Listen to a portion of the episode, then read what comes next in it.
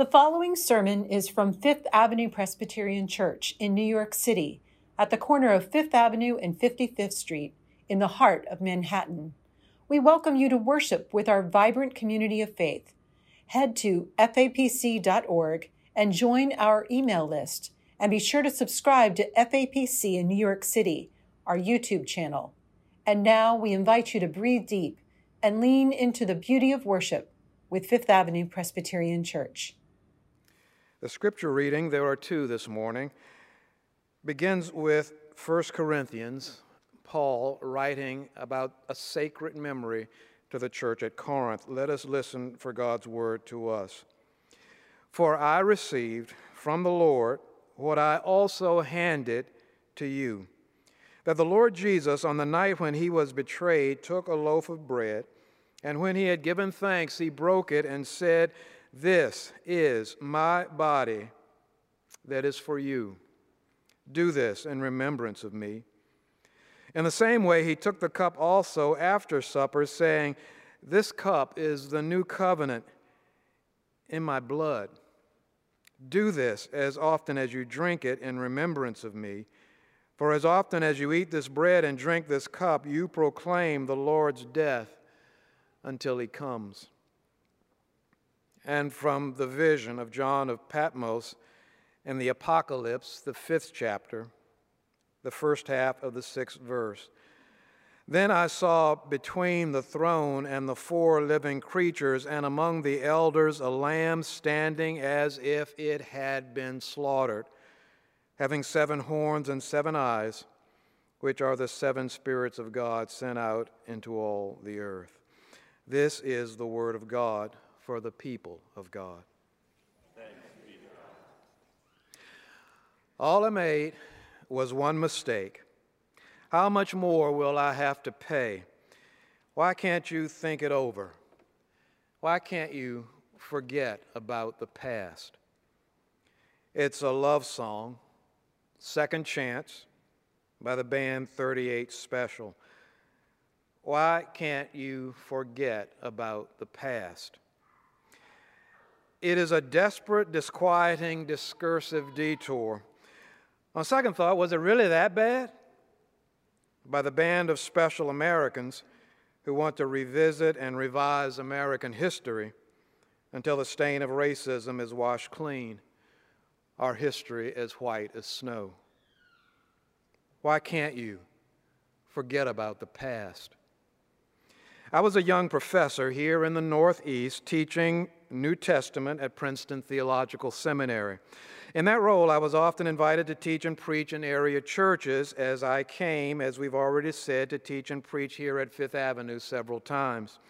This time, I had preached in a white congregation in Princeton, and I had opened the sermon with a recollection of what I continued to believe was an act of overt, systemically authorized racial prejudice at my high school during my teenage years. Weeks later, I was invited by a colleague to discuss the sermon over lunch.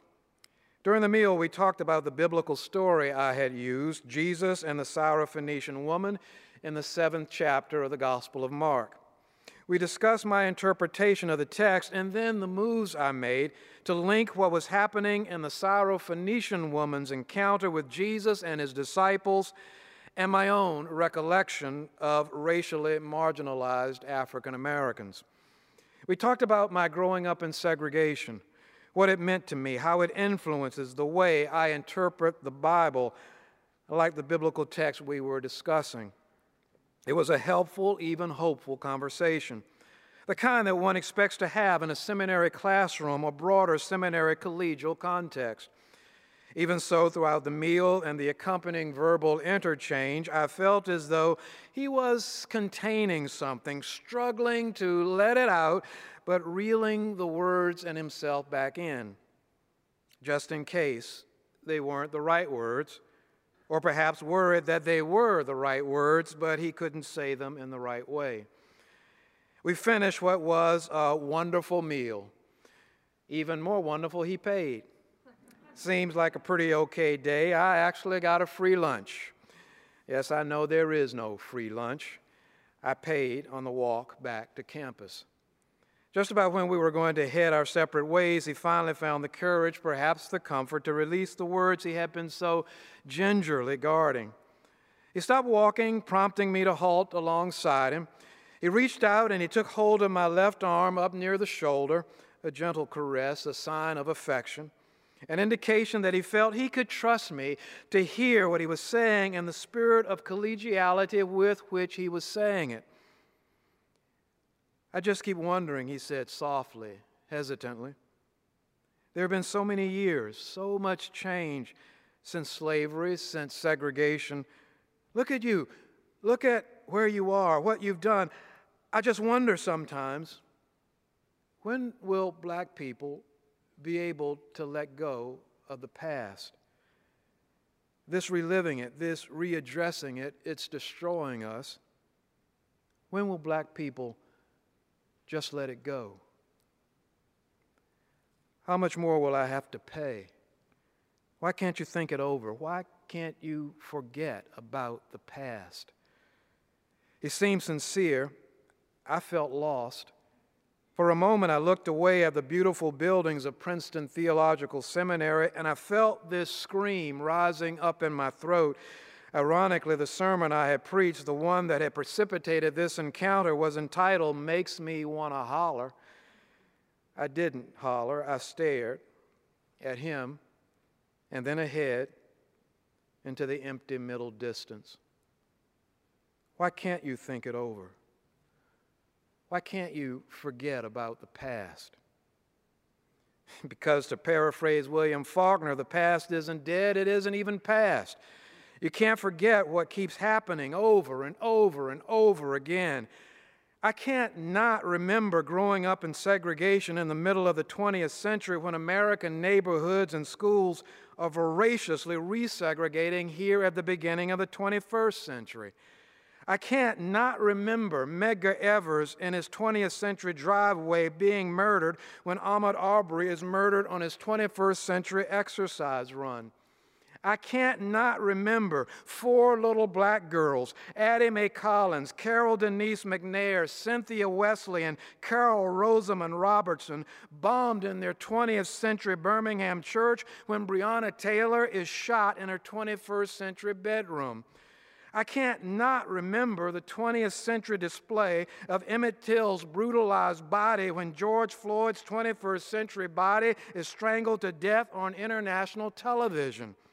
I can't not remember the racial animus enabled, perpetuated, and defended, even theologically defended, the enslavement of African Americans when a mutated, more subtle, but no less vicious strain of that viral hatred of blackness, black bodies, and black people enables, perpetuates, and defends redline neighborhoods, deflated economic opportunity, inferior schools and the inferior opportunities that result from them, inferior health care, and the too often inequitable, unrestrained, and unacceptable wielding of violence by government agents and agencies. I can't forget about the past. No Christian can. Jesus, at least the earthly Jesus, whom we quote all the time, is in the past. His living, his ministering, his dying, his resurrecting, they are all in the past. And we Christians refuse to forget that past because he asked us not to. Betrayed, broken body, remember? Covenant, new, blood, remember? The Lord's death, your Lord's death, proclaim it so we will remember. So claims the Apostle Paul, I received from the Lord, he says, what I handed on to you, I remembered from the Lord what I handed on to you so you would remember how prophetically he lived, how horrendously he died. Do you remember? Were you there when they crucified my Lord? Were you there? The enslaved African Americans who sung that spiritual were asking that question, do you remember? John of Patmos remembers. To the singers of the slave spiritual, he responds with a vision. Caught up in the spirit, John was there. John remembers when they crucified his Lord like a lamb, he says, standing as if slaughtered. John remembers Jesus dying like that lamb. innocently, sacrificially, tragically, brutally. Why would Jesus want us to remember that? Trauma is something we do our best to forget. But every time we break bread in the meal, we are to remember how the Roman soldiers broke Jesus' body on the cross. Every time we pour the wine in the meal, we are to remember how Jesus' blood spilled from the wounds on his head, his hands, his feet, and his side. Every time we eat the bread and drink the cup, we are supposed to remember and testify to that grisly death. Why can't we just forget about this past? Why can't we just let it go? Sometimes we want people to remember something tragic so they won't ever let it happen again. Remember the mistakes of the past so we aren't doomed to repeat them. And on first blush, that makes sense. Remember how humans enslaved other humans, so outraged we won't let it happen again. Remember how humans segregated some humans off into redline communities, unequal schools, diminished educational opportunities, impoverished economic policies, substandard health care, prejudice policing, racial hatred, so we won't let it happen again. Shouldn't that be why we remember? Remember how it hurt. Remember how it destroyed, so we can resolve to combat that hurt and contest that destruction in the future. Jesus, though, at the meal isn't focused on the future. He's looking back at a past that hasn't happened yet, our past, at a past that is just now about to take shape, at the past that is looming up like a cross before his disciples, his arrest, his torture, his death. Keep looking back on it. Keep reenacting it. Keep remembering it. You can't stop it. You can't change it, but you must remember it over and over and over again. Doing the same thing over and over again with the same result, some people call that insanity. Other people call it practice. Jesus calls it communion. He wants us to commune with the memory of his devastation until it is seared into our memories, emblazoned on our hearts. Why can't we just forget about this past? 3/4 of a century later, we can't forget the devastation and hope that are bundled together in the memories of World War II.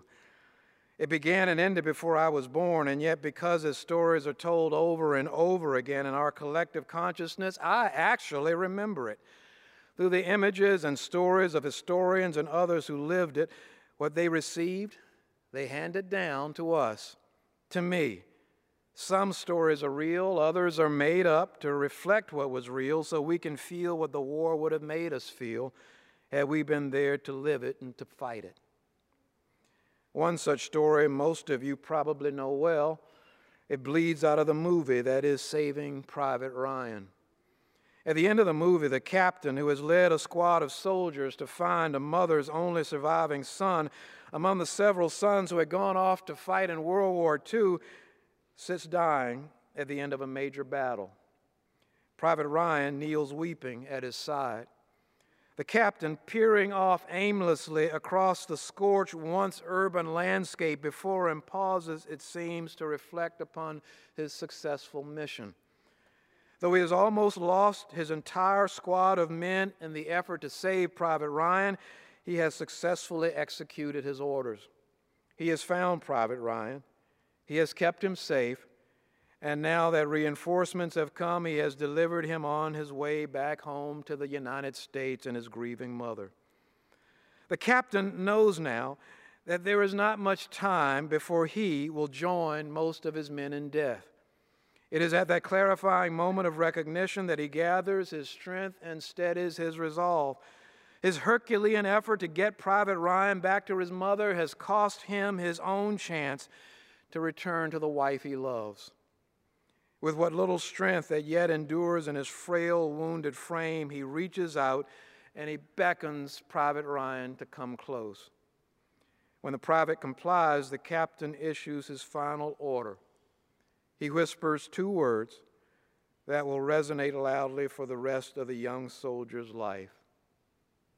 He says, "Earn this.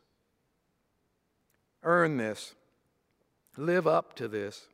Live your life as though you were living in gratitude for the gift that others have given their lives this day to give to you. Earn this.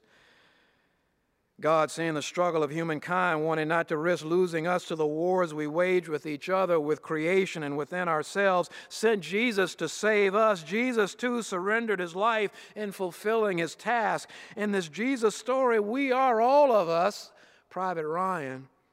In the midst of wars and rumors of wars, in our politics, domestic and international, in our homes, in our race and gender relations, in our relationship with our planet, in our schools, in our families, in our churches, we are fighting, we are dying, we feel like we are losing, feel like we are up against overwhelming, unbeatable odds, and all of a sudden, God, through the sending of Jesus, finds us and fights for us to save us, because to God, we are just that valuable. God doesn't want to lose any more of us. And God doesn't get anything for this. God willingly, freely takes on the task because God's love is that strong.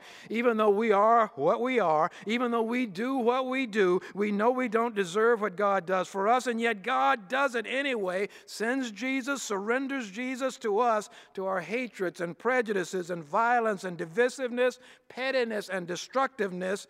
And even as all of that combines together and hangs Jesus up on that cross, Jesus' concern is not focused on himself, but on us. The captain dying focuses not on himself, but on Private Ryan. Earn this. At his communion meal, Jesus is focused not on himself, but on us. Jesus wouldn't have said it, so I'll say it for him. We need to earn this. That is what I hear when I hear him saying, "Do this in remembrance of me." I hear him saying, "Earn this." Remember Jesus' trauma. Remember Jesus' breaking. Remember Jesus' bleeding. Remember this, not just in your head, not just in your piety, not just in your prayers, not just in your spiritual discipline, not just in your worship service, not just in your church, but out there in the streets, in the financial centers, in the political capitals, in the homeless shelters, in the unemployment centers, in the public schools, in the impoverished, racially segregated situations and circumstances of life. Remember and earn this. As our grand civic hope for a democratic way of equitable life for all people dies a slow asphyxiation on the country's red-lined city streets, the weight of racism bearing down upon its neck, crushing its larynx so it can no longer cry out for help. It helps to remember the life and death of Martin Luther King Jr. Were you there when they killed him? Do you remember? A modern-day lamb slaughtered because he was standing. But like Jesus, this martyred lamb was no inoffensive lamb.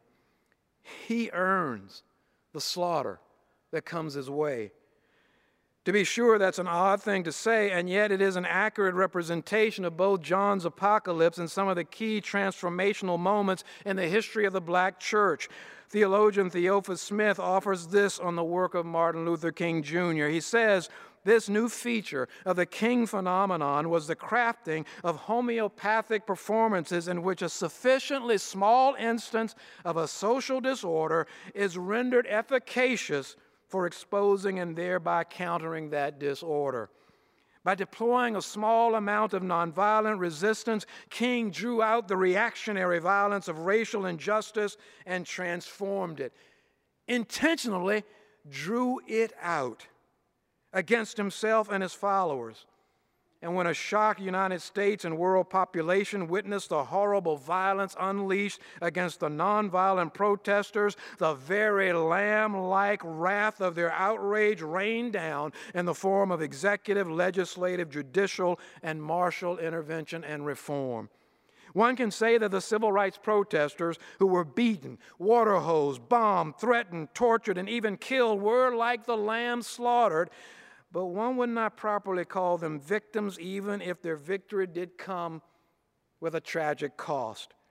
At the very moment their oppressors executed their violence against them, the moment of their symbolic slaughter, their battle was won. They drew it out. King and the civil rights activists who followed him were witnesses to the equality of African Americans in a hostile Jim Crow environment where segregation based on the inequality of African Americans was backed up by the force of municipal and state law. They stood up and witnessed to a contrary truth. In that sense, they earned the retaliatory, reactionary response they received. They drew it out. They earned it. Someone sitting at a segregated lunch counter or defiantly plopping herself down in the front of a bus when she had been legally consigned to the back of the bus will earn the abuse she receives. Just as John of Patmos earned his exile, just as the Lamb earned his slaughter, just as the followers of the Lamb who dare to stand up and witness to a truth that contradicts the declared truth of racial hatred will earn theirs. These are not sacrificial victims. These are fully engaged, nonviolent activist witnesses. Consider King's thoughts about his own suffering. As my sufferings mounted, I soon realized that there were two ways that I could respond to my situation, either to react with bitterness or seek to transform the suffering into a creative force. Recognizing the necessity for suffering, I have tried to make of it a virtue, if only to save myself from bitterness. I have attempted to see my personal ordeals as an opportunity to transform myself and heal the people involved in the tragic situation which now obtains. King attempted to conjure suffering into a therapeutic cure. Recognizing the necessity of suffering, though, is not necessarily the same thing as valorizing it. What is the necessity of suffering for King anyway? Really, there is none. Had he retreated from the cause, had he just gone somewhere and sat down, the suffering he endured would not only have been unnecessary, it would have disappeared. The suffering the civil rights activists endured was not necessary in the sense that it was divinely ordained by God. It was necessary in the sense that many powerful people and forces in the South and elsewhere so wanted to maintain segregation that they could be counted upon to use force against anyone trying to disrupt it. Suffering was not King's goal. He clarifies, suffering in itself is not redemptive, nor is it ordained by God. Rather, it is contrary to Christian principles of unity and proper behavior. King's goal was the transformation of an oppressive social situation. He was, however, willing to endure the suffering his activist behavior earned in order to bring that transformation about. Undeserved suffering is often well earned, not in a sacrificial or redemptive sense, but in a transforming, conjuring sense. To conjure transformation, to earn such transformation, one must learn to wield power constructively as Jesus did, as King did. Theologian Anthony Penn recognizes that King's nonviolence was still a will to power, a will to use the power of nonviolence to craft a beloved community. Penn writes, in later years, King recognized that the inhumanity of white Americans toward black Americans was more systemic than he initially realized. As a result, King shifted his emphasis away from love and moral persuasion as the counterbalance of dwarfed moral conscience to justice and nonviolent coercion as the demand of love. Hence, love had to be combined with acquired power. Martin Luther King Jr. himself was quite specific. He writes, "Power without love is reckless and abusive, and love without power is sentimental and anemic." Could it be that this emphasis on the necessity of power is the reason why John of Patmos finds it necessary, before he introduces Jesus Christ as the slaughtered lamb, to announce him as the mighty Lion of Judah? I think so. John thinks the two titles belong together. In the end, neither subverts the other. The lion reveals a lamb. The lamb remains a lion. The lion conquers through predatory weakness. That's Martin Luther King, Jr. An observer of his nonviolent active engaged in acerbic resistance would not have been wrong to describe King as a lion for justice and equality. The way of the slaughtered lamb is how the lion manifests itself in the world. In other words, the predatory way of the lion is the conquering way of the slaughtered lamb. So it is that Jesus conquers despite his death on the cross. So it is that Martin Luther King Jr. transforms despite his assassination on that balcony. King remembered Jesus' death, the lamb slaughter, and he earned it. I did not say he deserved it. Jesus did not deserve what happened to him. He earned what happened to him. By his love, by his words, by his representation of God's transformational future, breaking into a world that was hell-bent on preserving its human present, Jesus earned his cross. By his desperate fight for a world where all God's children were judged not on the color of their skin, but on the content of their character, King earned his cross. And I think this is why Jesus wants us to remember his broken body and his spilled blood. So like King, we will earn this. Do you think that when Jesus said, "Do this in remembrance of me," that all he really wanted was for us to eat some bread, drink some wine, speak some liturgy? Do we think that's all he really wanted when that wasn't all he really did? He didn't just break bread. He broke tradition, broke laws, broke barriers, broke injustices, and then to help them remember all that, he broke the bread. We've got baking on our minds. What kind of bread? Loaf or wafer? Gluten or gluten-free? Baked in house or bought out house?